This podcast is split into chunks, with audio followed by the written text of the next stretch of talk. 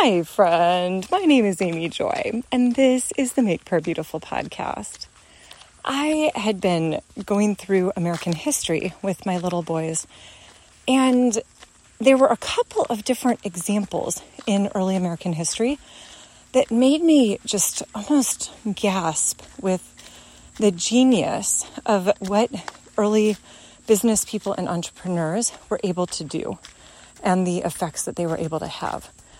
So, one of those would be the Erie Canal, and I realized this was a government public works project, so not exactly the same thing as an individual entrepreneur, but it required somebody with immense foresight in order to figure out how to make this happen.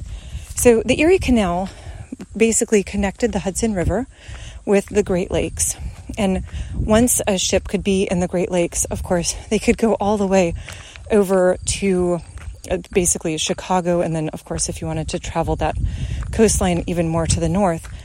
But I think it's easy today to forget just how desperately necessary the waterways were for any form of uh, transportation of goods. That the cost to transport goods per ton, it was something like $100 per ton before the Erie Canal opened, and then after it was maybe $7. And so, you know, when you read different history books and different books on economics, it was literally cheaper for people to get their things from England than it would be to get them from, let's say, sometimes just a neighboring state because the the roadways were so uh, not in good repair, and to try to transport something using oxen, they're just there's a limit to the horses and the oxen's strength, a limit to animal power, and so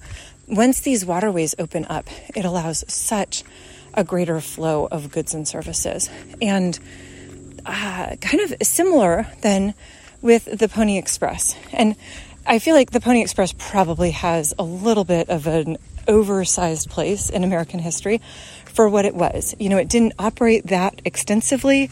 It only maybe was actually in business for something like a year and a half before it was, uh, I guess, put out of business by the telegram um, or the telegraph wire. And yet, there are people who would say, no, that Pony Express was enough to keep the Union together at a really critical period in our nation's history. It uh, prevented California from going to be a slave state. It kept um, the news. You know, when you look at the stagecoach routes, I believe that they all went and dipped through Texas, which was, of course, a slave state. And so uh, the fact that they had the Pony Express where the free state news could get back and forth between the different places, this was actually tremendously important for uh, the union as a whole.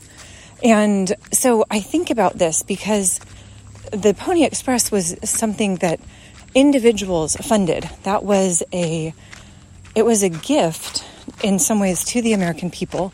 The people who started it did seek to make money, though they never made as much money perhaps as they would have hoped. But I just offer these couple of examples to you as I think, beautiful and kind of unexpected examples of how um, the how the the world and how the business people and the people, the big picture visionaries, can do such amazing work in that really has unexpected repercussions. You know, I don't know that the people who founded the Pony Express were like, what we're really hoping for is that we can have a decisive say in the uh, keeping our nation together. Maybe that was a little bit of their overall perspective. And yet, there was also the financial motivation. And so I just think it's beautiful how the Lord is like, you want to serve people better and give them the opportunity to get news back and forth more effectively.